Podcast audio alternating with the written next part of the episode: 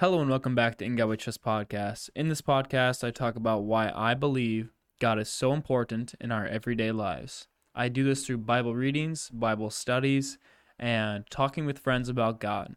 So if you would ever like to come on, please feel free to reach out on Instagram or Twitter. And yeah. Okay, so today we are doing Proverbs chapter 4, and the title of this is Wisdom is Supreme. Throughout this reading, uh, just think about um, a time in your life where you know that you could use wisdom and not think about how you can solve the problem, but how you can see God and find His wisdom. Okay, with that, let's get right into it.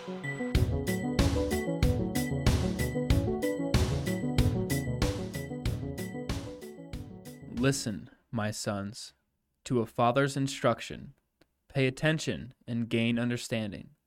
I give you sound learning, so do not forsake my teaching. When I was a boy in my father's house, still tender, and an only child of my mother, he taught me and said, Lay hold of my words with all your heart. Keep my commands, and you will live. Get wisdom, get understanding. Do not forget my words, or swerve from them. Do not forsake wisdom and she will protect you. Love her, and she will watch over you. Wisdom is supreme. Therefore, get wisdom. Though it costs all you have, get understanding. Esteem her, and she will exalt you. Embrace her, and she will honor you. She will set a garland of grace on your head, and present you with a crown of splendor. Listen, my son, accept what I say, and the years of your life will be many.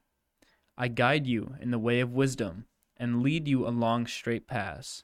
When you walk, your steps will not be hampered. When you run, you will not stumble. Hold on to instruction, do not let it go. Guard it well, for it is your life. And do not set foot on the paths of wicked, or walk in the ways of evil men. Avoid it, do not travel on it. Turn from it and go on your way. For they cannot sleep till they do evil. They are robbed of slumber till they make someone fall.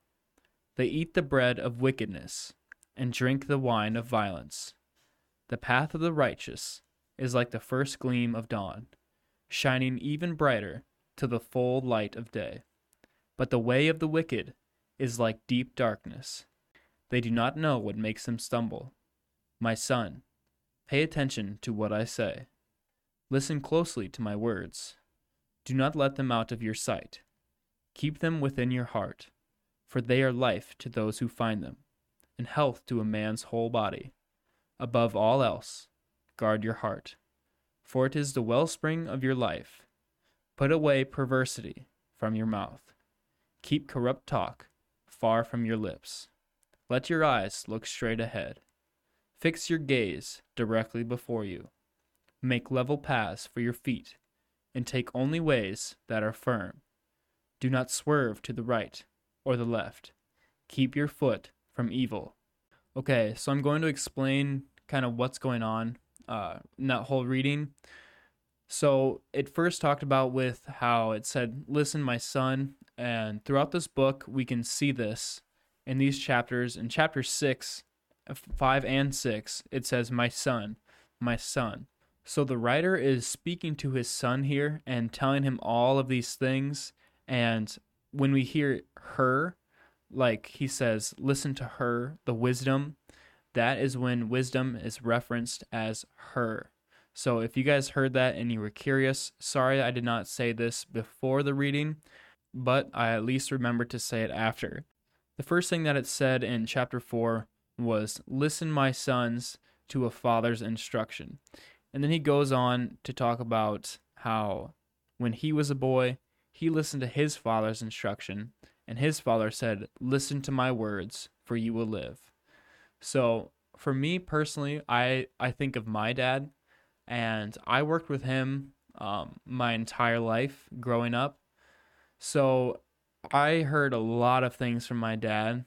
Um, even if he thought that I wasn't really listening, I was listening because that's like all I could do and it's not just listening, but I could see what was going on. Um, I wanted to just add that a little bit. So our parents teach us things and we need to listen to them. And sometimes we're like, well, that's kind of dumb, you know?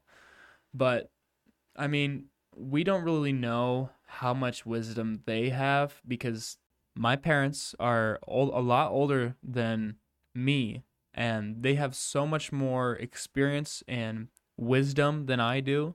So I need to tell myself that. Then I can trust them more because sometimes I'm like, well, you know.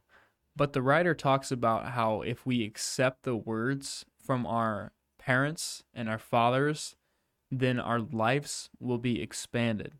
And for me personally, I think of things like doing hands on things.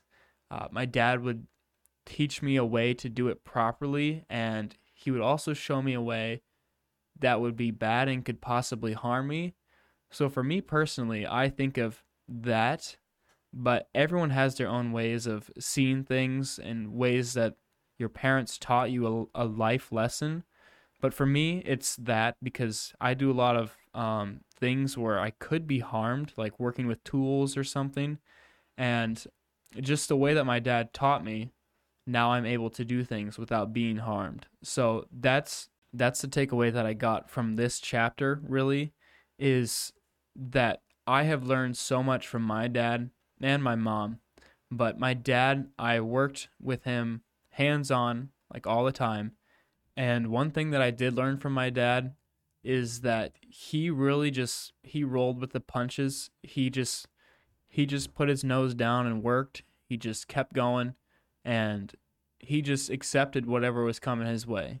And with that, I can see the wisdom that he had in trusting in the Lord through situations in his life, encounterments that he had, and that is something that I have learned from him. So thank you, thank you, Dad. I really appreciate it. You have taught me so much, um, and I really appreciate how you took care of me.